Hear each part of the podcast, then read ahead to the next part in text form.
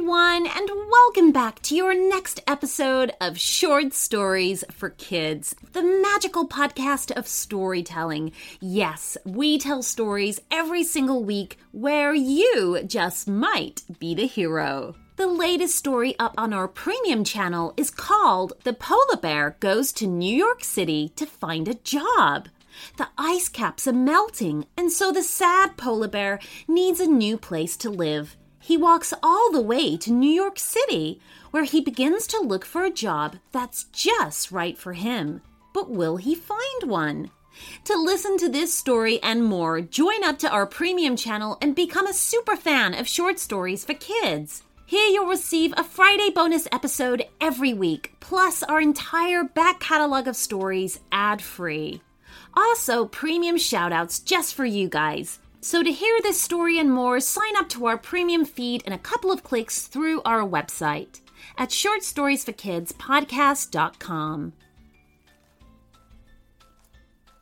So today's story request comes from Charlie, and Charlie wanted a story where he enters a contest to find the best magician in his town.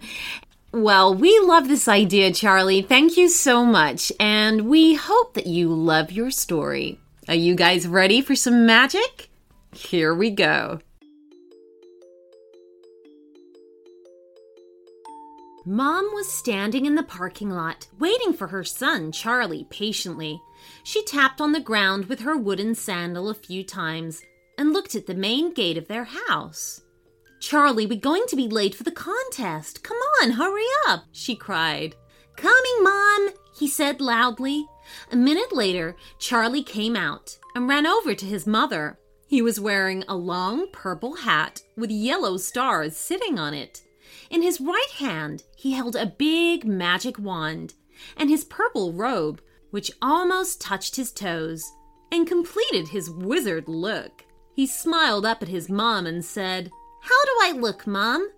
You look like the best little magician in all of this town. Marvelous, honey. Now get inside the car and put on your seatbelt. We've got to be there by seven. Charlie nodded. Okay, Mom. The opening of the magic contest was at 7:30 in the evening. Kids from all over the town came to join the contest, and the competition was tough. When Charlie entered the venue, there were different and interesting kinds of characters all around him. He saw a little boy in a Harry Potter costume roaming around with his magic wand. The round black framed glasses he was wearing seemed too big for his eyes. He was struggling to keep them seated on top of his nose. Although he was looking adorable, and every single parent looked at him with a ah. Charlie found it very annoying. In his mind, he thought the magicians shouldn't be looked at with puppy eyes. They deserved bold respect and admiration. In other corners of the green room was a girl dressed up as a female Peter Pan. Wait, weird. See that, Mum? That girl's wearing a Peter Pan costume, he said, tugging at his mother's floating red dress. Charlie, you shouldn't judge people like this. It might hurt their feelings. She might be very fond of that character, and so she decided to become him. There's nothing wrong with that. You understand? Charlie unwillingly shook his head, saying, Yes, Mom. Another tiny guy showed up in front of Charlie and extended his hand in a very manly manner. He tried to sound like a big guy, which only ended up sounding funny. And he said, Ah, I am Dracula. I live on human blood. Charlie took his hand and shook it lightly. Oh, that's cool. I'm Charlie, the magnificent wizard of the town. Oh, I see. Nice to meet you, Charlie. Same here. Soon, the host of the contest started calling names of the participants of the competition. She asked everyone to be ready for their turn. First, the girl which Charlie had happened to encounter earlier appeared on stage with a sweet smile on her face. Do you want to see something wonderful? I can bring my imagination into existence, she said, standing on stage, smiling. The audience cheered for her. She closed her eyes for a second and cupped her hands together. A few moments later, three tiny butterflies appeared from her strong grip. The audience clapped their hands in applause. Charlie found it astounding and thought the girl was very talented. Once she was done, the host called out Dracula to come to the stage. Leaving everyone surprised, he started floating in the air. Charlie felt a little threatened. He thought everyone here was better than him, and it made him a little sad. The Dracula kid got down from the stage after he was done with his act. The audience cheered for him once more. He bowed in front of them to show his gratitude and left the stage with a steady pace. Charlie was the last one to get on stage. His hands were sweaty. He was so nervous. Mom, let's go home. I don't think I can do this, he said, looking up at her worriedly. His mom frowned and gave Charlie a surprised look. Oh, Charlie, you'll do your best, I know. Everyone feels the same, honey. Don't worry. Though his mother's words couldn't take away the fear of failure from his heart entirely, he dismissed the thought of giving up. The clock was ticking, and it would soon be his turn to show his magic tricks. The host finally called his name. Charlie looked up at his mother, and she blinked at her son with assurance and said, You are the best, no matter what. Charlie took a deep breath and walked up to the stage. Hi, he said. I'm Charlie the Wizard, and I'm going to make bunnies come out of my hat. The audience cheered as always. It boosted his confidence. He held his hat in front of the audience to see inside. There was nothing there. The hat was empty.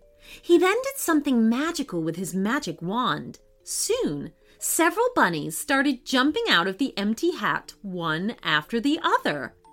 The entire venue boomed with claps and whistles. Charlie felt so great that he almost cried on stage. After his successful performance, he ran up to his mom and hugged her. His mother kissed his cheek and said, See, I told you not to worry, honey. You did such a wonderful job, my little wizard. The participants were seated patiently and waiting for the final result to come out. An hour later, the host, along with the judges, appeared on the stage. The main judge had a small blue card in his hand. He was wearing a black coat, which made him kind of look like a penguin, and started reading names. Now I will announce the best wizard of the show. He paused and smiled, looking at the name on the blue card. Tiffany the Peter Pan, he said, and the audience burst out in cheers and whistles. Charlie felt a bit broken. He told his mom that he wanted to leave the contest right at that moment, but the judge said something different all of a sudden. But this year, the competition was so hard that we had to choose between two bests out of all. Charlie Walker, the Best Wizard Award also goes to you. Congratulations. It brought tears to his eyes. Charlie started weeping out of happiness.